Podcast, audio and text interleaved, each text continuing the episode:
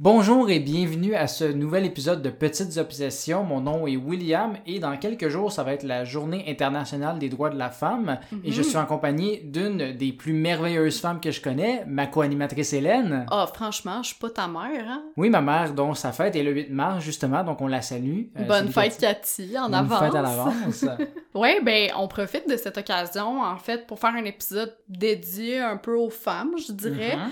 Euh, moi, je vais surtout parler de femmes qui ont marqué l'histoire et aussi notre quotidien. Donc, restez à l'écoute parce que je suis sûre que vous savez pas 95% des informations que je vais vous partager. Donc c'est des femmes qu'on connaît moins là en fait. Exactement, exactement. Puis toi, Will, de quoi tu vas parler? Moi en fait, je vais parler d'espérance de vie. Est-ce que c'est vrai que les femmes vivent plus longtemps que les hommes? Euh, Ben, c'est sûr que oui, là, on est moins stupide. Non, mais il y a ça, mais après ça, on va vérifier si c'est réellement vrai, outre cette mesure-là. On va le prouver scientifiquement. Scientifiquement, on en parle là, là, ben pas là, là, mais tantôt. Ok, parfait. Fait que là, on lance le générique Là, maintenant. on lance le générique. Ok, c'est parti. go.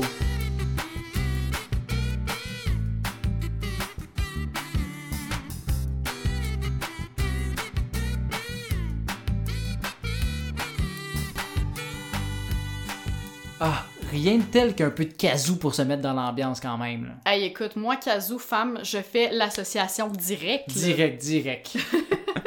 Écoute, Will, euh, dernièrement, je suis tombée sur un article d'Urbania sur les femmes oubliées de l'histoire. Mhm. Puis avant même de lire l'article, je me suis fait la réflexion. J'y avais jamais porté vraiment attention, mais c'est vrai qu'il y a pratiquement juste des hommes blancs cisgenres dans nos livres d'histoire. C'est comme si c'était eux qui avaient écrit les livres puis qui voulaient s'approprier toutes ces affaires-là. Hey là là. J'ai même une amie du secondaire d'origine congolaise, euh, Stéphanie, qui est aujourd'hui infirmière au CUSUM et qui a eu le même constat par rapport à la contribution de la communauté noire en sciences de la santé. Je me permets de faire euh, une petite pub avec son accord, là, euh, étant donné l'épisode. C'est gratis, que- anyway, la pub. c'est ça, parce que euh, elle a produit une excellente série sur YouTube que je vous invite à aller voir, toi aussi, Will.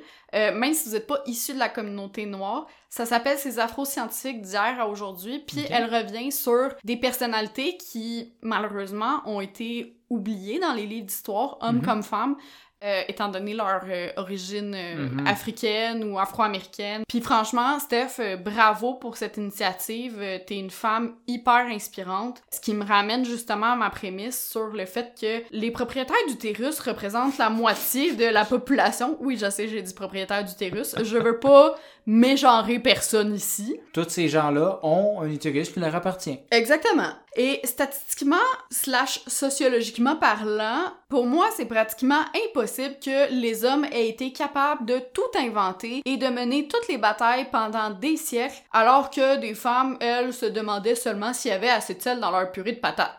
Je veux dire, il doit bien y avoir des femmes qui mériteraient une place de choix dans nos manuels scolaires, là.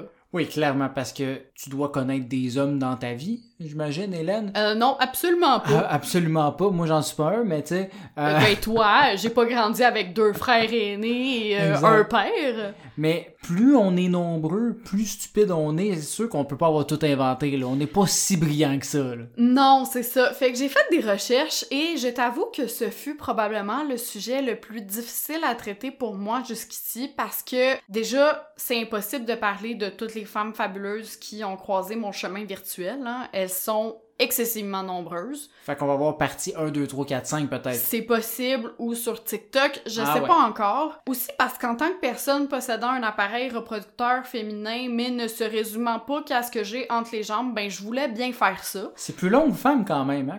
C'est plus long que femme, mais à un moment donné, là, Chris, Faut faire euh, je des- déjà dit synonymes, 72 fois. c'est ça. Donc, euh, je sais pas si tu sais, mais moi, j'ai une relation un peu amour-malaise avec le concept de féminisme et non amour-haine. Hein. Je suis pas anti-féministe, au contraire. Ce serait un petit peu absurde de ma part. Effectivement. Mais j'ai de la misère à dire encore aujourd'hui que je suis féministe, tu sais, avec conviction. J'avais même écrit un texte en 2017 par rapport au double standard que subissent les hommes, parce que oui, vous subissez aussi des actes euh, anti-hommes, là. Je sais pas c'est quoi le contraire de misogyne. Ouais, c'est comme le ballon qu'on reçoit qui est quand même mérité, mais je comprends, ouais. Oui, c'est ça. Puis j'en étais venue à la conclusion que j'étais pas féministe, ou en tout cas je me définissais pas féministe, mais plutôt humaniste, dans le sens où pour moi, peu importe que tu sois un homme, une femme, une personne trans, une personne non-binaire, peu importe que t'es là sur le spectre, t'es une personne, point barre, et tu mérites les mêmes droits que tout le monde. Puis c'est Donc peut-être c'est un autre terme pour inclure plus les gens marginalisés, non juste Ben, les... c'est ça, c'est peut-être la spécialiste des mots en moi, mais je trouve que féministe, ça met de l'avant juste une partie du problème, alors Mhm. que tu veuilles te définir par une étiquette ou pas, t'as des droits, pis it, c'est tout. Mais c'est sûr qu'il y a une partie de moi qui voulait quand même rendre hommage à, à ces femmes qui ont tant accompli pour que je puisse moi-même vivre normalement, Mhm. aller à l'école, voter, etc. Et comme je te dis, il y en a tellement.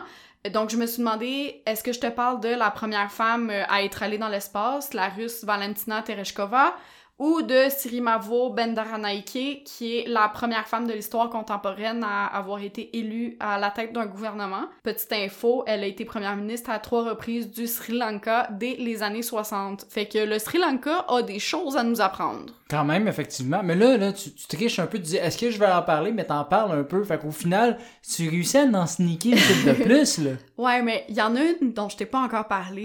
C'est Elisabeth Magie, la créatrice du jeu qui détruit des amitiés. J'ai nommé le Monopoly. Oui, jeu qu'elle a popularisé Ouais. et qui, à la base, c'était pour dire, regardez à quel point c'est de la merde le capitalisme. Et Mhm. finalement, tout le monde était comme genre, j'ai du plaisir. Ben, en fait, tout le monde, tous les gens qui ont jamais joué à des vrais jeux de société, mais ça, c'est une autre histoire. C'est ça. Mais bref, bien que je respecte euh, ces femmes euh, puis qu'elles ont toute mon admiration, c'est pas exactement ça que je voulais. Puis ben, au final, tu m'as vu aller cette semaine, euh, je me torturais. Recherche après recherche, c'était interminable. Elle avait une liste d'à peu près 75 noms qu'elle regardait toutes les Ouais. pages. C'était euh, beaucoup de travail pour euh, Ouais, c'est ça. Ben, j'ai eu envie de lever le voile sur certaines de ces femmes qui ont changé notre monde. Et là, je ne parle pas de Jeanne d'Arc, Marie Curie ou encore Snooki de Jersey Shore, hein, Ah oui, la plus importante de la gang, ça. mais bien de celles qu'on a oubliées parce qu'on croyait qu'elles n'étaient bonnes qu'à être des ménagères reproductrices, comme euh, dirait mon prof d'histoire du cégep. Non pas qu'il dit qu'on est des ménagères reproductrices, mais plutôt comment on était perçus euh, back in the days dans les anciennes civilisations. On le salue. On salue, salut Patrick Poulain, même si je suis persuadée que tu ne m'écoutes pas. Il y a plus de chances qu'il nous écoute que Charles Beauchamp. Oh, c'est encore drôle. Avant de te parler de celles qui ont euh, changé notre quotidien, j'ai envie de te faire un bref portrait de trois figures du féminisme dont on a très peu entendu parler, voire pas Top du tout. 3 des féministes d'Hélène. ouais, mais on en a très peu entendu parler, voire pas du tout, du moins en Amérique. En France, probablement que vous en connaissez certaines. Si on a des auditeurs français, je ne le sais pas, mais j'ai de la famille en France, donc peut-être que s'ils m'aiment, ils m'écoutent. Du coup, salut les Français.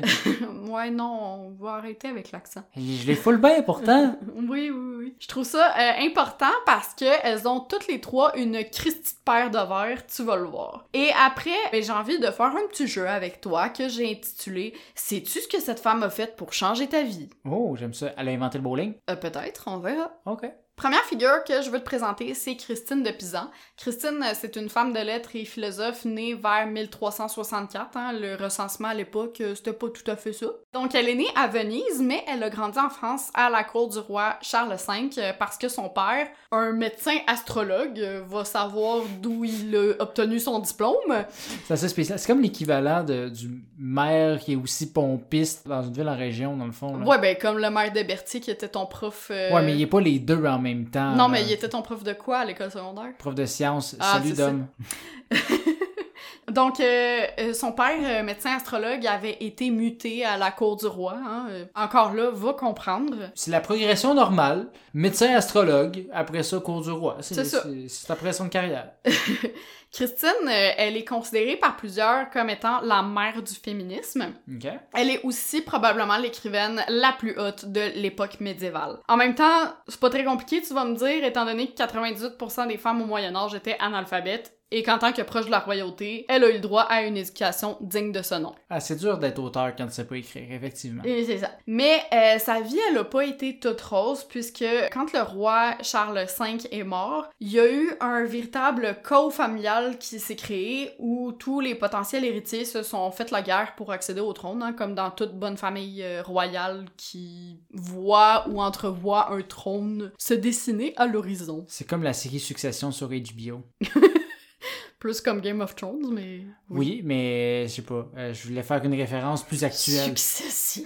Apparemment, c'est bon, je sais pas, je l'ai pas écouté. Je sais pas moi non plus. J'avais pas entendu parler de ça. Non, Bref. Donc, Christine, elle est indirectement impactée, hein, dans le sens où elle n'est pas héritière euh, présumée du trône. Mais c'est sûr que ben les autres héritiers, ils veulent pas vraiment devoir subvenir aux besoins de la famille de Pisan. Ils sont Pour pas eux- assez hot, dans le fond. Ben pour eux, c'est plus une famille bibelot maintenant. Genre oui, ils ont été d'un soutien dans. Sont-tu beaux? Faut les épousseter de temps en temps, mais C'est ça, ils ont été d'un soutien lors du règne de euh, Charles V, mais comme là... eux, ils sont passés à autre chose, là, les héritiers. Donc, euh, comble du malheur, le père et le mari de Christine meurent peu de temps après, because euh, it's le Moyen Âge, hein, fait que le monde meurt euh, assez jeune. Chut! Spoil pas tout de suite pour l'espérance de vie! Mais bon, euh, elle se retrouve donc veuve et orpheline de père à 25 ans, avec trois enfants à sa charge. Ah, puis d'ailleurs, elle n'obtient aucun héritage, sauf celui de rembourser les dettes de son mari à travers des poursuites judiciaires qui dureront 14 ans. Ah, cool. Fait qu'au final, euh, ça valait la peine d'être proche de la royauté, hein? Oui, c'est ça. Ben justement, la royauté, elle veut plus vraiment payer pour elle, fait qu'elle a fini par quitter euh, la cour royale euh, puis se réfugier ailleurs. Toute cette mise en contexte euh, de son historique familial pour te dire que euh, Christine fait le choix étonnant à l'époque, je le précise, de rester veuve euh, le reste de sa vie et ne jamais se remarier. Parce que, on se rappelle, hein, au Moyen Âge, les femmes sont dépendantes de deux choses, leur père et leur mari. Ouais, fait que là, elle a pas grand chose. Elle a ses enfants. S'il y a un gars là-dedans, mais encore là, ça, ça change rien, là, pour Ben, elle doit avoir, elle a à sa charge ses trois enfants, sa tante et sa mère. Ah, ok. Fait que, en plus Qui des dettes euh, aussi, du mari, là. Oui, c'est ça, en plus des dettes du mari. Cool! Autrement dit, là, Christine, elle met ses ovaires sur la table, elle préfère vivre de sa plume, est une des seules en même temps qui peut se le permettre, et elle décide qu'elle n'a pas besoin d'un mâle pour subvenir à ses besoins ni à ceux de sa famille. Ce qu'il faut savoir aussi, c'est qu'à l'époque, c'est très rare que les écrivains se mettent à l'avant-plan dans leurs textes, mais encore une fois, Christine, elle s'en contre-torche. Elle commence à écrire au jeu, probablement pour les vertus thérapeutiques de l'écriture. hein. Au début de sa carrière, elle écrivait plutôt des poèmes d'amour. Mhm. Elle troque ça, elle s'en va plus euh, parler, disons, de son histoire, de son point de vue. Elle s'affirme à travers ses écrits, puis c'est une des premières à faire ça. Elle est reconnue Ok, fait que c'est pas juste genre, euh, j'ai fait la vaisselle, puis. euh, Non, c'est ça, c'est pas des petites Hmm. notes, euh, c'est pas son journal de bord, là. C'est ça, là, c'est pas son journal intime. là. non, non. Euh, Puis elle profite de cette arme qu'est la plume pour se porter à la défense de son genre, donc les femmes, et s'attaquer à divers préjugés misogynes comme le fait que les femmes, elles sont bonnes qu'à dilapider la fortune de leur mari. Hein. Oui, ben c'est sûr que quand ton mari avait beaucoup de dettes, c'est dur de le vider de ses poches, là, mais en même temps, je comprends très bien le point qui est absolument légitime. Non, mais c'est fou, tu sais, moi, j'ai entendu des histoires de femmes, en fait, que leur mari leur donnait de l'argent de poche par semaine pour s'assurer qu'elles dépensent pas trop, puis je suis comme... Ça, c'est comme aujourd'hui, le Ouais, en ouais, le- 1300 comme, euh, Comme Christine. Comme Christine. Non, c'est ça. Puis ça me flabbergaste, euh, mais bon. Réveillez-vous, la gang, vous êtes en retard. Allez lire le livre à Christine. Elle a parlé au jeu du début à la fin. Écoutez-la. Par ces mots, Christine remet les hommes, dont plusieurs euh, de ses comparses auteurs, à leur place, en expliquant que les femmes ne sont pas que de vicieuses tentatrices et qu'elles ne devraient sous aucun prétexte être battues, maltraitées, trompées ou violées. On me Le strict dit... minimum, là, tu sais, on s'entend, là. Ouais, c'est ça. On me dit à l'oreille que le mémo ne s'est malheureusement pas rendu aux oreilles de tous, euh, même en 2022. C'est, euh, je pense qu'il y a encore de l'éducation, malheureusement, dans certains qui n'ont pas eu le petit post-it sur leur frigidaire. Peut-être qu'on devrait aller l'écrire. La gang, prenez des post-it, allez poser ça chez le monde que vous connaissez pas. Peut-être qu'on peut changer. Ouais, c'est ça. 600 ans plus tard, faut encore te dire, fais pas ça, tu sais. C'est pas une bonne idée faire du mal aux gens. Bref, euh, sa dernière œuvre, elle sera d'ailleurs dédiée à Jeanne d'Arc, euh, qu'elle admirait pour sa bravoure et sa force de caractère du haut de ses 16 ans. À noter que Christine est décédée avant que Jeanne d'Arc soit mise au bûcher, là, donc c'est vraiment à l'époque où elle écrit ce texte-là. Qu'elle était encore badass Ouais. vivante et non Ouais. juste la badass morte en badass. Ouais, c'est ça, exactement. La deuxième figure euh, féministe dont je veux te parler, c'est Olympe de Gouges. Née C'est pas un vrai nom, ça. Ben attends, elle est née en 1748 à Montauban, en France, et Olympe de son vrai nom Marie Gouze. Ah, voilà, voilà. Et elle aussi une femme de lettres, mais surtout, elle deviendra une femme politique. Elle vit les débuts de la Révolution française euh, Fait que en une direct. politicienne qui, qui a changé de nom puis qui était comme genre, moi, je vais faire campagne sous le nom de Olympe. Ouais, Nice. je pense pas qu'elle a changé de nom exprès pour... euh, son lancement en politique, là. C'était juste pour montrer qu'elle était euh, au sommet de ses capacités. oui. Euh, mais bref, euh, elle vit les débuts de la Révolution française en direct, ce qui l'inspire à prendre position en faveur des droits civils et politiques de la gente féminine Mhm. et de l'abolition de l'esclavage. Hein. Fait que mettons que il y avait pas mal de monde qui était pas trop d'accord avec elle. Ouais, à cette époque-là, effectivement. 1789, c'est donc l'année de la Révolution française, mais c'est aussi celle de la publication de la Déclaration des droits de l'homme et du citoyen qui forcément en découle. Eh ben, notre cher Olympe sort deux ans plus tard la Déclaration des droits de la femme et de la citoyenne, un texte qui est aujourd'hui exposé sur une plaque de marbre à l'Assemblée nationale française. On s'entend que, encore une fois, la réception n'est pas vraiment unanime. Certains euh, politiciens lui euh, tournent le dos. C'est quoi Euh, les changements qu'elle a fait, en fait? ben, en fait, euh, avant de te dire ça, je veux Ah, juste te dire qu'elle a fini guillotinée euh, tellement que elle avait des idées euh, trop, euh, comment dire, avant-gardistes. Pourtant, son adaptation, ben, c'est essentiellement une reprise de la Déclaration des droits de l'homme et du citoyen, euh, l'homme étant euh, homme avec un grand H, hein, euh, voulant désigner l'humanité, mais elle, elle distingue les genres. Donc, autrement dit, Olympe, elle va réviser quelques formulations en remplaçant, par exemple, l'homme pour l'homme et la femme. Elle a une bonne raison pour guillotiner quelqu'un, Ouais, se c'est rajouter deux mots, là. Non, ben c'est pas exactement pour ça qu'elle a été guillotinée, là. C'est pour non, son soutien à un autre parti politique puis ses idéaux, là. Donc c'est ça, elle prétend pas que la femme est supérieure, mais vraiment égale à l'homme. Euh, On Mhm. vous mettra une image sur Instagram. Et euh, Will, j'aimerais d'ailleurs porter ton attention sur l'article 11 qui commence comme suit. La libre communication des pensées et des opinions est un des droits les plus précieux de la femme puisque cette liberté assure la légitimité des pères envers les enfants. Toute citoyenne peut donc dire librement Je suis mère d'un enfant qui vous appartient, sans qu'un préjugé barbare la force à dissimuler la vérité. J'imagine que c'est pas pour les couples mariés parce que genre pourquoi Ouais. voudraient pas dire fait que c'est sûrement plus les enfants illégitimes puis dire comme euh, j'ai un enfant avec cet homme-là puis donc donne-moi de l'argent ou dis que Exactement, ou tu sais, euh, j'imagine qu'il y a certains hommes à l'époque qui avaient peur de nuire à leur réputation, donc mais c'est pas fort là ça bon. s'adresse ouais, ça s'adresse surtout aux euh, femmes qui ont conçu un enfant avec un homme dans le cadre d'une relation extra-conjugale ou d'une agression, je suppose. Mais tout ça pour dire que c'est ça, il y a certains articles sais, qui diffèrent, il y avait pas euh, d'articles... là, ça, ça euh, fâche les petits monsieur en 1700. Ben, c'est ça, il y avait pas- J'ai plus le droit de violer en paix. Ben c'est ça, dans la Déclaration des droits de l'homme et du citoyen, il n'y avait pas vraiment l'équivalent de cet article-là, Mhm. c'est probablement un ajout d'Olympe. Mais autrement dit, back in the days et probablement encore aujourd'hui euh, dans certains endroits, certains pays, euh, les mères n'ont supposément pas le droit de révéler l'identité de ceux qui les ont C'est fou, hein. Ce qui est un excellent segue avec la troisième figure que je veux te présenter. Allons-y, tout de suite. Mais oui, euh, pour revenir à ce que tu as dit, je trouve ça complètement fou de pas pouvoir déclarer la paternité d'un enfant. Donc, euh, le mot segway, est-ce que tu as déjà entendu parler de Simone Veil? On dirait que ça me rappelle le nom d'une Olympienne, justement, mais c'est peut-être à cause du nom de Olympe juste avant, fait que c'est probablement pas ça. C'est peut-être ton cerveau qui te joue des tours. Écoute, ça se peut que tu aies déjà entendu parler d'elle. Nos auditeurs européens, encore, s'il y en a, sauront de qui je parle. là. Vous l'avez toutes vu dans vos cours d'histoire. Nous, malheureusement, au Québec, on l'a pas vu. Ben non, Pourtant, mais- on connaît l'histoire de la France, des rois, pis tout ça. là. Ouais, mais ça l'arrête après un certain, euh, Ouais, après un certain temps, puis c'est juste comme le moderne, euh, oublie ça. Ouais, ben bref, euh, je t'avertis, Simone, c'est toute une femme. Elle est née à Nice en 1927 et à elle seule, elle incarne trois piliers de l'histoire du 20e siècle, à savoir l'Holocauste, l'émancipation des femmes et l'unification de l'Europe. Oh, ok, juste ça? Oui, c'est ça. Oh, ok, je pensais qu'elle était importante. Non. D'abord, concernant l'Holocauste, Simone est de confession juive, donc à 16 ans, elle et sa famille sont déportés à Auschwitz. Euh, malheureusement, ses parents et son frère euh, sont morts dans les camps de concentration avant la libération. Elle et ses sœurs euh, vont survivre. À 19 ans, donc au lendemain de la guerre en 1946, elle se marie avec Antoine Vell, qu'elle a rencontré durant ses études en droit et sciences politiques. Rapidement, elle s'est euh, mise à travailler pour euh, la fonction publique, sa mère Mhm. lui ayant toujours dit que pour être indépendante, une femme doit travailler. Elle a pas tort, sauf que, tu sais, son mari est comme un petit peu euh, dans un entre-deux. Genre, il est pas contre qu'elle travaille, mais en même temps, il aimerait ça qu'elle reste pour s'occuper des enfants. On s'entend, Ouais, c'est quand quand même même- les années 60, 70, 70.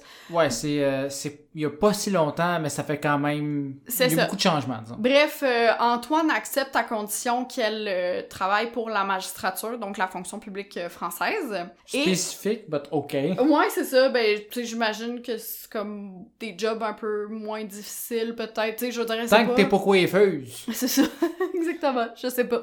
Mais bref, euh, en mai 1974, elle est nommée ministre de la Santé sous le président Valéry Giscard d'Estaing. Quand même, C'est quand euh, même pas rien. tu sais, pour euh, une petite job à la fonction publique, là. Ouais, c'est pas une job facile finalement. Elle est la seule femme du cabinet des ministres euh, à ce moment-là.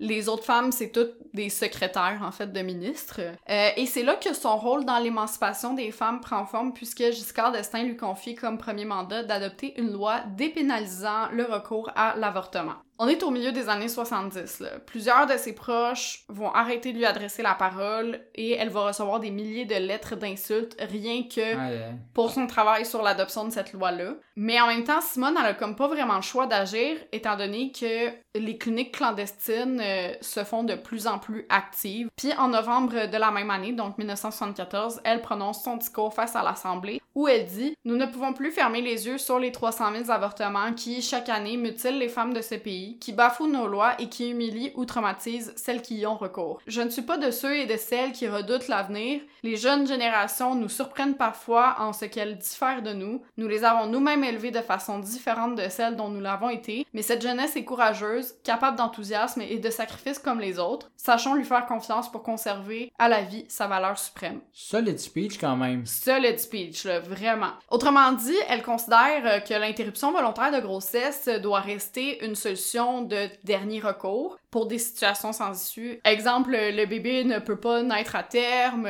pour euh, des raisons de santé, Mhm. ou la fille euh, s'est faite violer, par exemple, ou des choses comme ça. Ouais, ça reste les années 70 quand même. C'est ça, ça peut sembler encore euh, loin du pro-choix, mais c'est surtout que euh, pour Simone, euh, il faut pas banaliser l'avortement, là. Tu sais, c'est pas une méthode de contraception, là, on Mhm. s'entend. Je comprends. Puis d'après toi, qu'est-ce que répond l'opposition? Écoute, c'est sûr qu'ils sont pas contents parce que c'est des hommes blancs fâchés, là, mais euh, je sais pas. Ben, les députés, des hommes, comme tu l'as dit, évidemment, ripostent en faisant écouter les battements de cœur d'un fœtus. Oh non, mais ça, c'est sûr, ça va la convaincre. Oh non, franchement, faut que j'annule mon projet de loi. C'est quoi ça? Ouais, c'est ça. Puis il faut dire aussi que l'Assemblée, euh, le jour de son discours, était entourée de personnes euh, pro-vie. Donc, euh, avec leur chapelet, en train de dire qu'on tuait des bébés, qu'on faisait des génocides, etc. Ouais, non, tout le monde sait qu'il faut juste tuer les gens une fois que t'es dans l'armée puis t'as 18 ans. C'est pas, pas avant.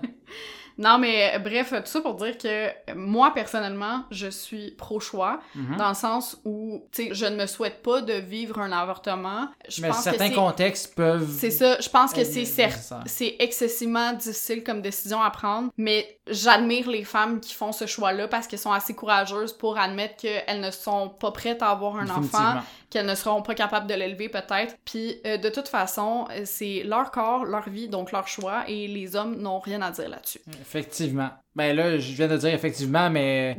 non, non, mais je j'ai rien à dire, excusez-moi. Eh là là. Euh, donc, vraiment une belle époque, hein, on s'entend, mais au moins la loi est adoptée deux semaines plus tard par le Sénat et entre en vigueur dès janvier 1975. Et en véritable badass qu'elle est, euh, Simone ne s'arrête pas là, puisqu'elle instaure des aides financières pour les mères d'enfants en bas âge, et en plus de faire adopter une loi pour lutter contre le tabagisme, alors qu'elle-même est fumeuse, soit dit en passant. Ça peut sembler paradoxal, mais elle veut surtout amener des restrictions publicitaires et des interdictions de euh, fumer dans certains lieux comme les hôpitaux ou encore euh, des endroits dédiés aux mineurs, par exemple, ce qui m'apparaît tout à fait logique. Oui, je me souviens encore du temps qu'il y avait des sections fumeurs dans les restaurants. C'est comme, comme vraiment lointain dans, moi, dans ma mémoire, mais c'est comme, on dirait un fever Ouais. dream. Genre, comme ça a vraiment existé. C'est vraiment spécial de se rappeler de ça. Ben, tu sais, moi, mes parents, les premières fois qu'ils prenaient l'avion pour rentrer en France, euh, tu pouvais fumer dans l'avion, là. C'est quand même fou, hein? C'est vraiment tout petit, tout poignet. C'est Ah, ça. Ah ouais. Non, on veut pas retourner à cette époque-là. Euh, bref, euh, là, tu penses que euh, ça s'arrête là, mais non. En 1979, elle devient la première présidente du premier Parlement européen élu au suffrage universel. Donc, elle est la première présidente du Parlement européen. Puis, en plus, Hmm. pour la première fois, c'est élu au suffrage universel, ce qui est vraiment euh, très cool. Donc, you go girl. Pour faire bref, l'Europe est encore en construction et Simone est convaincue que la voie choisie déterminera si oui ou non on répétera les erreurs du passé, dont l'Holocauste. Elle est largement en faveur de l'Union euh, européenne et souhaite par euh, son rôle améliorer les conditions sociales de tous les Européens, ce qui est très louable comme Mhm. euh, ambition. Puis même si elle est élue 5 ans, elle y restera seulement jusqu'en 1982, là, donc à peu près 3 ans, 30 mois en fait pour être exact. Mais de 92 à 95, elle a accepté un second mandat comme ministre des Affaires sociales, de la She's Santé back. et de la ville. Ouais, sous le président Mitterrand cette fois. Et elle décède en juin 2013 à l'âge de 89 ans.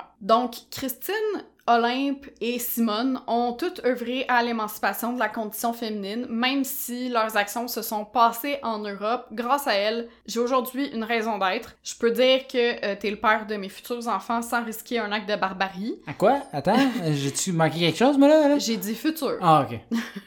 si tout se passe bien. Quoi? Et euh, je suis maître de mon corps, donc euh, je peux en faire ce que je veux. Bref, elles ont eu un impact global qui a dépassé les frontières, mais je peux comprendre que pour la gente masculine et pour toi, ça vous touche pas autant, étant donné que, tu vous subirez pas d'avortement euh, Ça m'étonnerait, effectivement.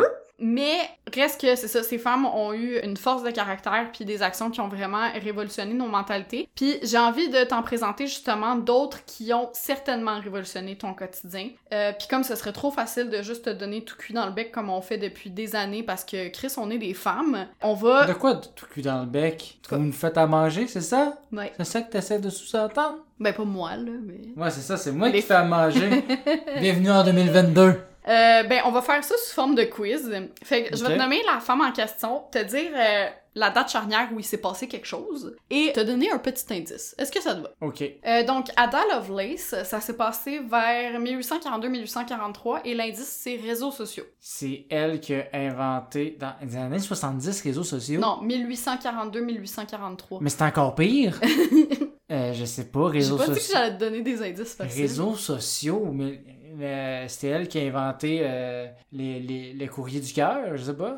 Non, elle a inventé le premier algorithme, donc le premier programme informatique destiné à être exécuté par une machine. Puis, Euh, ton indice, c'était pas si bon.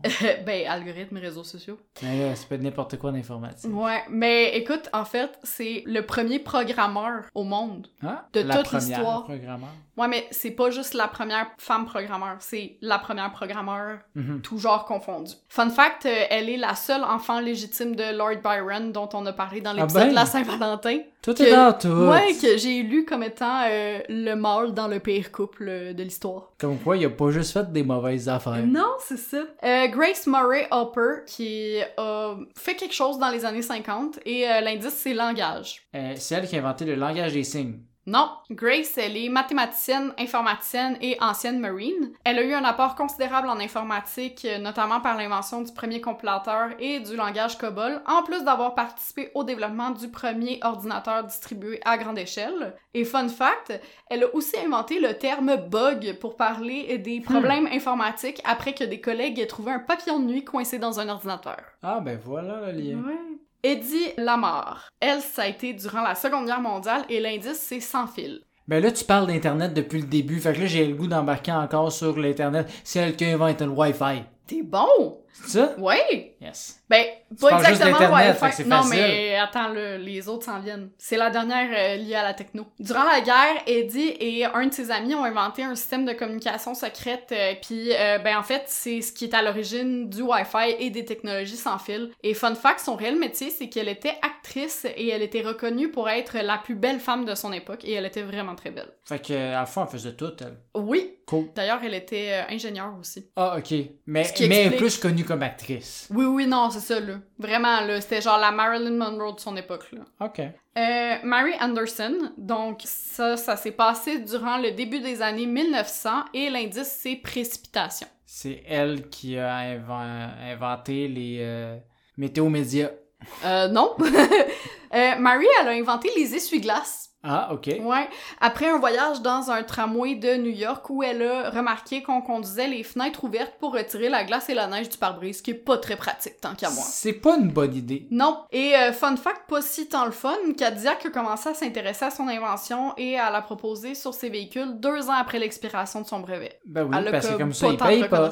Ouais. Beth Nesmith Graham, elle, ça s'est passé en 1958 et l'indice, c'est camouflage. C'est elle qui a inventé les pantalons cargo. Non. Euh, Beth, qui était secrétaire de profession, a inventé le liquid paper. Ah, là, t'as Ouais. fait ta petite sneaky avec Ouais. ton camouflage, là. Mais c'est une invention qu'elle a vendue 21 ans plus tard à Gillette pour la modique somme de 47 millions de dollars. Et fun fact, elle utilisait de la peinture blanche pour corriger ses erreurs, mais la texture n'était pas à son goût, d'où l'invention du liquid paper. C'est elle qui a inventé la petite éponge ou c'est elle qui elle fait le petit pinceau? Écoute, ça faut savoir. a- pendant des années, elle a fait des expérimentations dans sa cuisine pour trouver la bonne formule. Mon Dieu, elle faisait beaucoup d'erreurs, cette madame-là, quand elle écrivait. Euh, Joséphine Cochrane, ça s'est passé en 1886 et l'indice c'est Merci, Madame Cochrane. euh, c'est pas un bon indice, Non. ça. Mais tu vas comprendre pourquoi je te donne cet indice-là. C'est elle qui a inventé les podcasts. Non. Joséphine, c'était le genre de madame riche qui aimait recevoir des gens à manger chez elle. Même si elle s'occupait ni de la cuisine ni du nettoyage, elle a inventé le premier lave-vaisselle mécanique. Merci. Non seulement, oui, Merci. non seulement pour accélérer la tâche du lavage de vaisselle, mais aussi pour éviter que ses employés endommagent son précieux service en l'astiquant trop fort. Et fun fact, elle l'a breveté en 1917 et son usine a été rachetée par KitchenAid. Ah. Et là, la dernière, Melita Benz, euh, ça s'est passé en 1908 et l'indice, c'est probablement ta préférée de toutes les femmes. Il y avait pas de femmes dans le groupe Toto. Euh, Non. En Euh. 1908. mais je sais, je sais pas. Ok, ben, je pourrais te donner un autre indice. Pense à, à son prénom. C'était quoi son nom? Melita Benz. C'est elle qui a inventé les, les band-aids? Non. Euh, elle a inventé les filtres à café. Hein? Mais, mais La marque Melita. J'ai aucune idée. Pour vrai, tu connais pas ça? Ok, ben c'est une marque euh, de café. Elle est la fondatrice, en fait, euh, de Melita, compagnie qui existe encore aujourd'hui et qui est toujours gérée par euh, la famille Benz, donc ses petits slash arrière-petits-enfants. Et fun fact, Melita trouvait que les percolateurs laissaient passer trop de grains de marque dans sa tasse. Ben, c'est dégueulasse, un petit bout de grain dans ta Ouais. tasse, là. Fait Alors, qu'elle a eu l'idée d'utiliser les pages d'un cahier de notes de son fils et un pot job. en cuivre perforé pour filtrer en fait son café. Et c'est comme ça que le filtre à café est né. Donc euh, voilà, Will, je t'ai présenté 10 femmes au total qui, à mon humble avis, ont changé le monde en espérant euh, t'en avoir appris un petit peu plus sur notre génie féminin. Effectivement, ben oui, tu m'en as appris énormément sur des femmes que j'avais aucune idée qu'elles existaient, donc euh, merci pour ça. Donc maintenant que toi t'as parlé de femmes merveilleuses à travers l'histoire, en fait moi j'avais parlé d'une chose dans laquelle toutes les femmes de l'histoire ont été meilleures que les hommes pour faire, Ouais. c'est-à-dire vivre. Oui, effectivement. Mais, On est des épicuriennes. mais en fait par là ce que je veux dire c'est que comme j'ai parlé plus tôt, hein, en fait j'ai déjà pété le punch au début de l'épisode, c'est que comme moi t'as sûrement déjà entendu que les femmes vivent plus longtemps que les hommes. Ce qui n'est pas surprenant, là, tant qu'à moi, là. Mais creusons un peu la question parce que c'est un élément que j'ai toujours pris pour acquis en me rappelant vaguement des statistiques d'espérance de vie plus élevées chez les femmes. Mais est-ce que c'est quelque chose qu'on observe vraiment à travers le monde? Puis c'est un peu notre mission, hein, petites obsessions, de débunker toutes ces... creuser davantage Ouais. des petits trucs qu'on entend mais qu'on n'est pas trop sûr. Puis si oui, pourquoi est-ce que les femmes vivent plus longtemps? Je me dis qu'il y a sûrement d'autres raisons que le fait que les hommes ont plus tendance à sauter d'une falaise assis à l'envers sur un motocross les yeux bandés. Are you sure? C'est sûr, ça l'aide pas. Je me suis donc posé la question, j'ai, comme qui dirait, fait mes recherches. Par Mhm. là, je veux dire, je vais vous résumer différentes recherches que j'ai lues et non, j'ai fait mes propres études scientifiques. et oui, malheureusement, je suis pas capable de devenir un expert en biologie entre deux épisodes. Je suis faillible. Après tout, je ne suis qu'un homme. Oui, oui. D'ailleurs, Pas Hélène, expert en biologie, pas expert en démographie, en sociologie. Je te dis, t'en as raté des affaires. euh, c'est ça, c'est, comme si j'étais juste très moyen comme personne. Ouais. Mais d'ailleurs, Hélène, avant toute chose, j'aimerais t'offrir mes excuses et faire un erratum sur un épisode précédent. OK. Dans notre épisode de Saint-Valentin, t'as dit que Diego Rivera aurait pu attraper le cancer du pénis suite à ses relations avec Frida Kahlo. Oui. Puis je t'ai dit que ça s'attrapait pas le cancer. Mhm. Ben, en fait, on m'a contacté suite à cet épisode pour me dire que j'avais tort. Des virus comme le VIH ou le papillome humain peuvent en fait mener au cancer du pénis. Donc, vu que c'est deux virus qui peuvent être transmis sexuellement, ben on peut dire que oui, ça s'attrape le cancer du pénis de façon indirecte. Bon, tu vois, je voulais pas seulement dire cancer du pénis. Mais je sais que ça te faisait quand même rire. Mais bon, une leçon d'humilité ici, alors que je dois apprendre à fermer ma trappe et concéder que tu es supérieur à moi. Mille excuses. Pouvoir aux femmes. Revenons quand même à mon sujet euh, Ouais. principal, c'est-à-dire l'espérance de vie. J'aimerais d'abord ajouter une précision sur les données qui s'en viennent. Quand on parle d'espérance de vie, on ne parle pas de prévision de décès dans les années à venir. C'est pas qu'il y a des gens qui vont dans les CHSLD regarder les personnes âgées puis qui font des paris sur combien de temps ils vont continuer à manger du jello Ou des paparman. ou des paparman.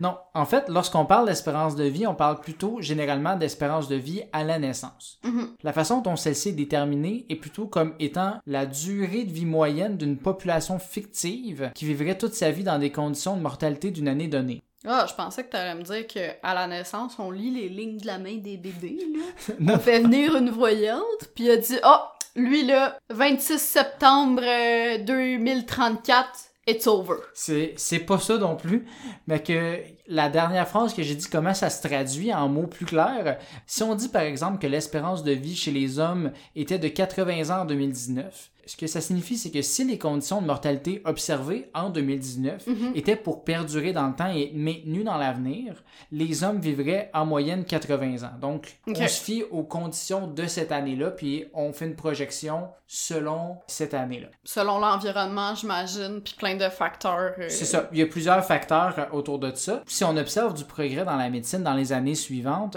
euh, cet homme pourrait espérer mourir plus vieux. C'est pas parce qu'en 2019, on lui a dit tu vas mourir à 80 que si ça s'améliore pas, il va pas pouvoir mourir plus tard. hein? On s'entend, c'est Ben, logique. surtout que c'est rare qu'un médecin te dise euh, Oui, oui, vous allez mourir. Euh, il dit pas dans au 40 bébé ans. directement, là, c'est juste Non, non, mais tu sais, genre, il me semble, genre, je vais, je sais pas, je vais chez mon médecin la semaine prochaine, puis là, il me dit, ouais, toi, euh, il t'en reste pour 60 ans, puis that's it. Ouais, non, mais c'est vraiment plus quand tu vas voir moyenne, une voyante. Non, mais c'est une espérance Ouais, moyenne. On regarde pas des gens individuellement. C'est la moyenne de la population du pays. Euh, Je sais, je te taquine. Donc cet homme-là peut espérer mourir plus vieux, puis aussi possible que l'inverse se produise et que l'espérance de vie diminue si par exemple on avait affaire à une pandémie mondiale ou potentiellement une troisième guerre mondiale, tu sais, des exemples complètement fictifs ici. Oui, c'est ça. oh là là. Dans quel monde vit-on? Ouais. Pour ce qui est du calcul utilisé pour déterminer l'espérance de vie, c'est un calcul beaucoup trop complexe et ennuyeux à expliquer pour le commun des mortels. Je suis pas mal sûr que vous avez pas envie que j'embarque là-dedans. Sachez simplement que ce n'est pas juste une moyenne d'âge de décès dans un pays pitché dans Excel, mais qu'il est plutôt question de probabilité de décéder selon différents âges. Donc, il faut vraiment des probabilités entre chaque année, des probabilités qui augmentent, veut, veut pas, puis on... c'est un gros calcul, en fait. Mais moi, j'aurais quand même aimé ça que tu nous fasses une grosse démonstration euh, mathématique sur un tableau blanc. Oui, oui, à Sachant- Ouais, c'est ça. sachant qu'on est un médium audio, là. Une excellente idée, Hélène. Bravo. Tu seras pas surprise non plus, Hélène, si je te dis que l'espérance de vie a augmenté à travers l'histoire, et ce principalement avec l'avancée de la médecine, mais, Ouais. mais surtout aussi avec la diminution de la mortalité infantile. Ouais. Si on simplifie au maximum, si la population humaine était deux enfants et qu'un meurt à sa première année et l'autre vit jusqu'à 70 ans, ben on dit que l'espérance de vie de l'humanité serait de 35 ans. Ok, ok, ok. Je comprends. ben là, Ouais. c'est vraiment dans la simplicité pure Oh, là, oui. et dure. C'est pour ça qu'on peut entendre, par exemple, que l'espérance de vie était entre 30 et 35 ans romantique, mais que l'empereur Auguste est décédé à l'âge de 75 ans. Ouais. C'est vraiment juste parce qu'il y avait beaucoup de mortalité infantile qui faisait vraiment descendre la moyenne ouais, au maximum. Ceci étant dit, les chiffres sont beaucoup moins exacts pour toute période avant le 20e siècle, alors qu'on n'avait pas autant de statistiques qu'aujourd'hui, comme on disait tantôt. L'espérance de vie à travers les époques va donc varier selon les sources. T'sais, On n'a pas des chiffres Ouais. vraiment exacts. Celles-ci s'entendent cependant pour dire que ce qui est le plus dur, c'était surtout de passer ses premières années. Par exemple, on estime que l'espérance de vie pendant la période paléolithique était entre 22 et 33 ans, avec seulement 60% de chances de se rendre à l'âge de 15 ans. Et crime. T'imagines, on serait mort en ce moment. Oui, on serait mort. Mais On se serait même pas rencontrés. mais il y avait 40% de chances qu'on se rende pas. Parce que si tu te rendais à ton Sweet 15, tu pouvais alors ajouter un 39 ans à ton espérance de vie. Donc les gens de 15 ans et plus, ben, ils pouvaient s'attendre de mourir à 54 ans. Ce qui est quand même encore excessivement jeune, là. Oui, mais on parle de la, la Oui, période non, paléolithique. C'était quand sais. même pas mal moins sécuritaire qu'aujourd'hui. Oh, Euh, le feu! Comme j'ai mentionné plus tôt, les données deviennent plus fiables dans les années 1900, donc on peut voir facilement la croissance de l'espérance de vie en relativement peu de temps à l'échelle historique. En 1920, au Canada, l'espérance de vie à la naissance était de 60 ans OK. et de 65 ans à l'âge de 1 an, parce que dans le fond, Ouais, si, Si tu passais ton première an, année, tu gagnais 5 tu ans. gagnais 5 ans, t'es comme genre, ben, t'es bon, toi, là, là, tu peux, tu peux te rendre plus loin. Puis là, le bout qui est un peu plus euh, difficile à calculer aussi, là, mais c'est à partir de l'âge de 65 ans, Ouais. si tu te rendais à 65 ans, tu pouvais espérer te rendre à 78 ans. OK. Donc, c'est genre, si tu te rendais là, ben, t'as encore un autre 13 ans de, de lousse. Ouais. En comparaison, en 2009, l'espérance de vie était près de 82 ans pour les deux premières catégories, donc pour les 0 et 1 an, Ouais. et était ensuite de 86 ans pour un adulte de 65 ans. Donc, OK. l'adulte de 65 ans ben, avait espoir de se rendre à 86 et non juste à 78. T'as compris, papa? T'es à la veille de ton 66e anniversaire. Ouais, mais là, c'est en 2009. Là. Ah, ça, ok. ça a encore changé. Euh, de quoi ça a l'air, justement, aujourd'hui? Ben, le Canada se classe en 15e position des pays avec la plus longue espérance de vie, avec une moyenne de 82,2 ans. OK. Je pensais que ce serait plus haut, le Canada. Ben, C'est parce qu'on gaspille euh, beaucoup? ou- non, c'est, je pense que tes attentes sont beaucoup trop élevées. euh, Non, non, mais en je pensais pas 15e. le 82. Ouais, c'est ça, je pensais en termes de pays. C'est serré, tu vas voir. Euh, au Québec, l'espérance de vie est de 82,55. OK. donc un point 3 de plus, qui nous classerait au- en 11e position si on était un pays, juste au-dessus de la France. Preuve irréfutable que la poutine est bonne pour la santé. Et non Poutine. Non, non, on parle pas de lui. Euh, selon toi, Hélène, quel est le top 3 des pays avec la plus longue espérance de vie à la naissance? Euh, Ben, je pense, tu sais, moi j'ai toujours entendu dire qu'au Japon, c'est là où on vivait le plus vieux. Fait que j'oserais dire que le Japon est en premier. Effectivement, félicitations. Merci. Puis. Euh... L'espérance de vie au Japon est de 84,3. Oh, ok.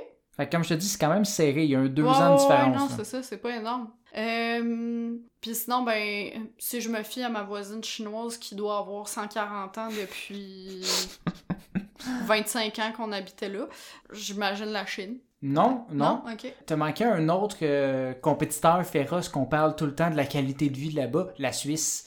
Euh, Ah, en ben oui. deuxième position avec 83,4. Et en troisième position, c'est la Corée du Sud avec 83,3. Je suis quand même surprise, la Suisse, euh, que ce soit euh, deuxième. euh, J'aurais vraiment pensé que c'était plus. la, la vieillesse, c'était une affaire d'asiatique, là. Non, non, non. apparemment, si t'as des bonnes infrastructures, tu peux vivre longtemps aussi. Eh. Euh, fait saillant aussi, mondialement, la moyenne est beaucoup plus basse, euh, 73,3. Ouais. Euh, ceci étant expliqué euh, entre autres par l'Afrique qui baisse beaucoup le pourcentage avec 64,5 ans Ouais. euh, de, de moyenne. En comparaison, euh, l'Europe est à 78,2 et les Amériques à 77,2. Euh, 67 ou 77? 77. Ok. Mais quand même, on est plus bas que le- l'Europe. Le plus bas pays est Mais le, c'est le vieux continent, l'Europe, c'est sûr, ils sont plus hauts. le, le pays le plus- avec la plus basse espérance de vie est le royaume du euh, Lesotho. Lesotho? Ok, oui, les autos, ouais. avec 50,7, Aïe, aïe.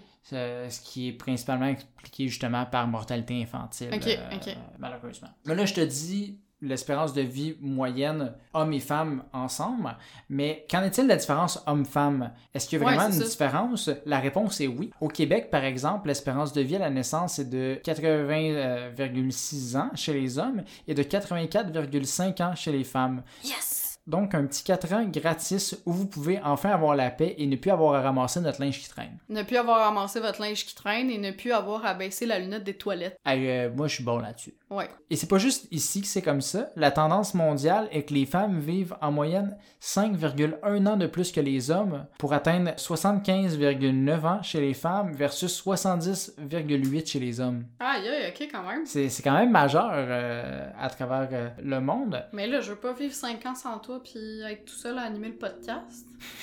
Je m'imagine déjà petite vieille. Bonjour les amis! Tu t'en rendras même pas compte que je suis plus là. Oh, je vais être Alzheimer là, Ah, ça. là. Non, non, mais au Québec, c'est 4 ans, c'est pas 5. Fait que tu te sauves un an. Ok. Euh, je sais pas si c'était une bonne nouvelle. Euh, les deux pays où il y a des exceptions et que les hommes vivent plus longtemps que les femmes sont le Qatar avec euh, moins 1,4 et l'Afghanistan avec moins 0,1. Je vais m'abstenir de commentaires. Ouais, c'est ça, sur je me demande pourquoi. Violence faite aux femmes? C'est ça. Puis les trois pays avec les plus grands écarts sont la Biélorussie avec 9,9 ans d'écart, euh, suivi de la Russie et de l'Ukraine avec 9,8. Je vais encore une fois m'abstenir de commentaires. Ouais, dans le contexte euh, historique, euh, géopolitique euh, du moment, là. C'est ça. C'est pas Euh, facile. J'en profite quand même pour euh, donner tout mon soutien aux Ukrainiens Ouais. actuellement. Puis euh, on se demandait en fait qu'est-ce qu'on pouvait faire euh, par rapport à ça. Donc on va essayer de vous mettre le plus possible des informations par rapport à, la contribution de l'Ukraine dans le monde. On, on envoie tout notre soutien à ce peuple-là qui fait preuve d'une grande résilience en ce moment. Oui, donc sur notre TikTok, sûrement qu'on va Oui, faire des exactement. vidéos pour célébrer les Ukrainiens et des, des- leur contribution. Euh, ceci étant dit, euh, continuons quand même sur, sur notre sujet. oui, du revenons jour. à des, des, euh, Revenons informations à- plus légères. Ah, c'est ça. Donc, parlons du record de longévité. Mhm. Euh, L'homme le plus vieux de l'histoire est un japonais du nom de Jio-Raymond Kimura, ou quelque chose comme ça. Et a Fait vécu... que Raymond Tremblay. Raymond Tremblay du Japon, qui a vécu de 1897 à 2013 Quand même. et est donc décédé à l'âge de 116 ans et 54 jours. Oui, à cet âge-là, on devient encore plus précis qu'avec un bébé naissant. Hey, imagine en nombre de mois, ça fait combien? C'est fou, hein? Ah, mon Je- Dieu. Je l'ai pas calculé, mais Il a 1284 mois. euh, malheureusement, il précise les jours. J'aurais aimé ça rendu là qu'il précise les heures, mais j'ai pas trouvé cette information-là. Oh, ben Euh. là, il mettait pas l'heure euh, dans ton carnet de vaccination à l'époque, là. Il venait Ah, d'à peine d'inventer le vaccin. C'est ça. Euh, bien que ce soit vieux en sacramouche, euh, Monsieur Kimura est quand même très loin derrière les femmes à ce niveau-là. Parce qu'il est même pas assez bon pour se rendre dans le top 10 des personnes les plus vieilles de l'histoire. Bouh! Il y a 20 femmes qui ont vécu plus vieilles que lui. OK, quand même. C'est fou, hein, c'est fou. Sais-tu qui est la plus vieille femme de l'histoire et à quel âge elle est décédée?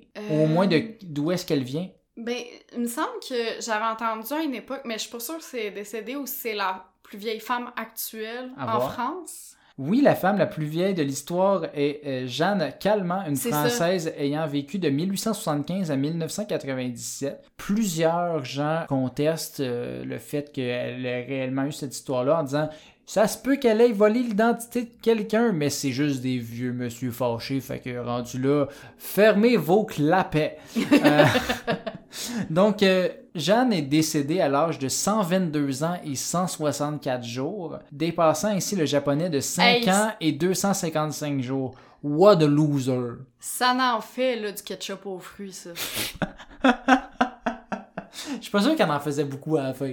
non, ben, surtout qu'en France, c'est pas tant euh, a thing, là, mais Ouais. ça n'en faisait des gratins dauphinois. Ah, c'est bon ça. La plus vieille femme vivante actuellement est Kane Tanaka du Japon. Mhm. Elle est, quant à elle, née le 2 janvier 1903. Donc, elle a tout récemment soufflé ses 119e bougies. Crème, elle aurait même pu être le bébé de l'année. Elle aurait pu, presque. Ah. Elle aurait pu tout avoir. Mais elle est la troisième femme la plus vieille de l'histoire, derrière euh, Sarah Knoss, ayant vécu 119 ans et 97 jours. Donc, Kane pourrait la dépasser le 12 avril 2022 prochain, OK? euh, devenant la deuxième femme la plus vieille de l'histoire. go, girl!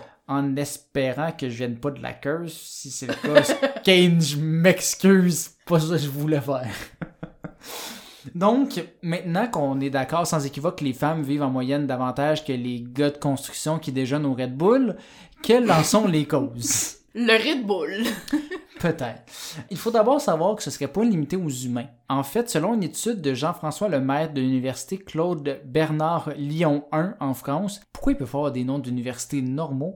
Euh, Non, mais c'est parce que Lyon 1, Lyon 2, Lyon 3, tu sais, c'est comme... c'est pas normal, ça. C'est faites plus d'autres- facile à nommer que Claude... Il y a personne qui appelle ça Claude Bernard. Pourquoi il s'appelle Claude Bernard d'abord? Pourquoi ils l'ont mis? Mais c'est comme ta faculté, genre, euh, lettres et sciences humaines, elle va avoir un nom d'une personne connue, Anyway. mais tu l'appelles pas de même. là. Claude Bernard Lyon 1. Euh, il s'agirait d'une tendance générale chez les mammifères. Après avoir compilé les données démographiques de 134 populations de mammifères sauvages provenant de 101 espèces différentes, il a remarqué une différence d'espérance de vie de 18,6% plus élevée chez les femelles que les mâles et de 11% une fois la maturité atteinte.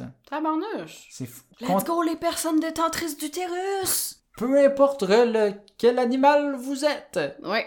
Euh, par contre, il a observé une grande variation d'une espèce à l'autre. Certaines espèces avaient presque aucune différence, tandis que d'autres, comme les épaulards et les lions, ben, on peut voir un écart de près de 60% entre les deux sexes. Mais est-ce que tu sais, c'est. Peut-être tu sais pas, là, mais est-ce que c'est une affaire genre les mammifères, il y a une différence, puis mettons les amphibiens ou les reptiles. Il a fait une de étude sens? sur les mammifères pour savoir si on était le seul mammifère Ok, qui- que, que c'était le cas ou non, en fait.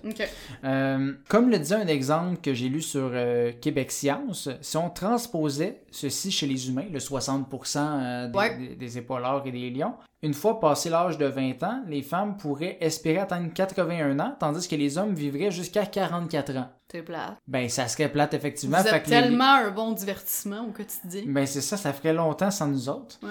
Différentes théories expliqueraient l'écart de longévité entre les femmes et les hommes. La première serait à cause du chromosome Y. Comme l'homme a deux chromosomes de type distinct, il n'aurait pas de copie de secours de certains gènes, ça augmenterait les chances d'avoir des défectuosités physiques et des maladies génétiques. Ah, loser. C'est une théorie.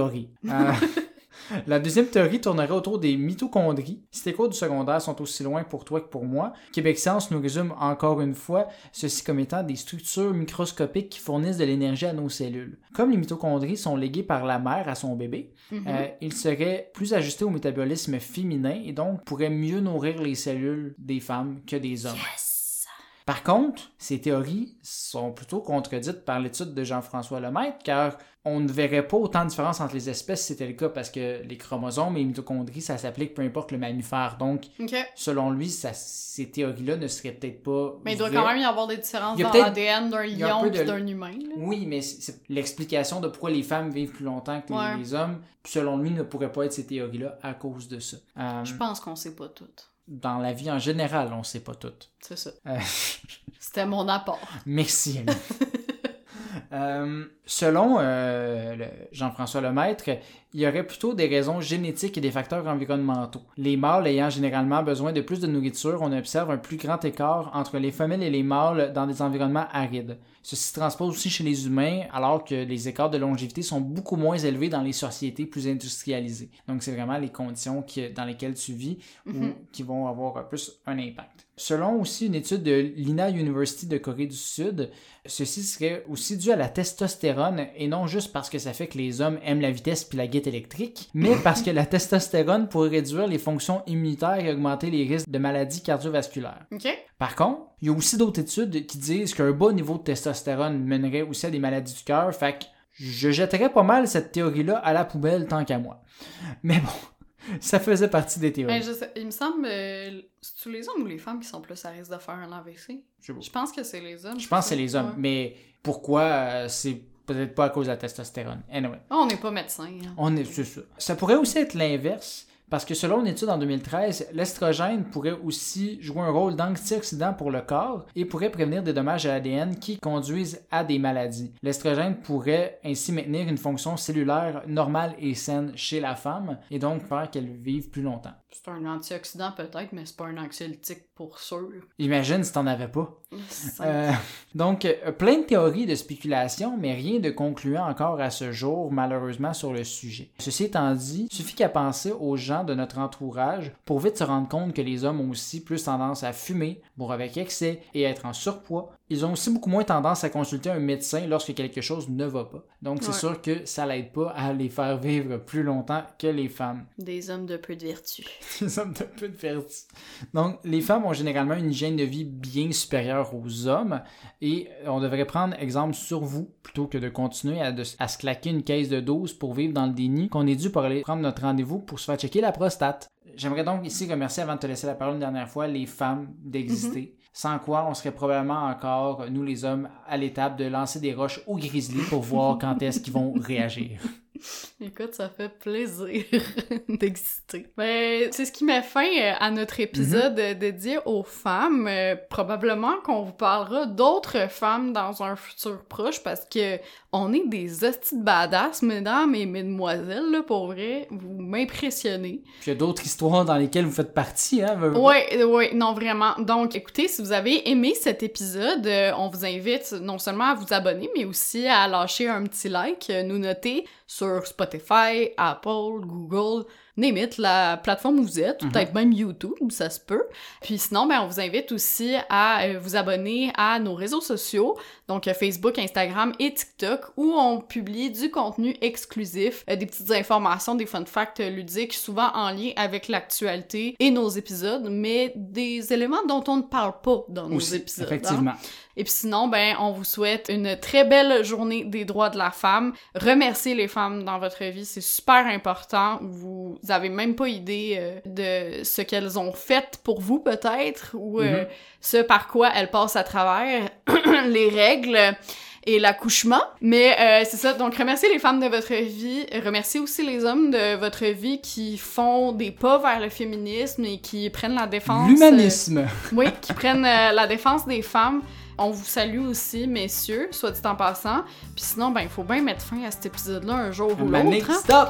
Donc, euh, c'est ça, on vous dit à la prochaine! Salut!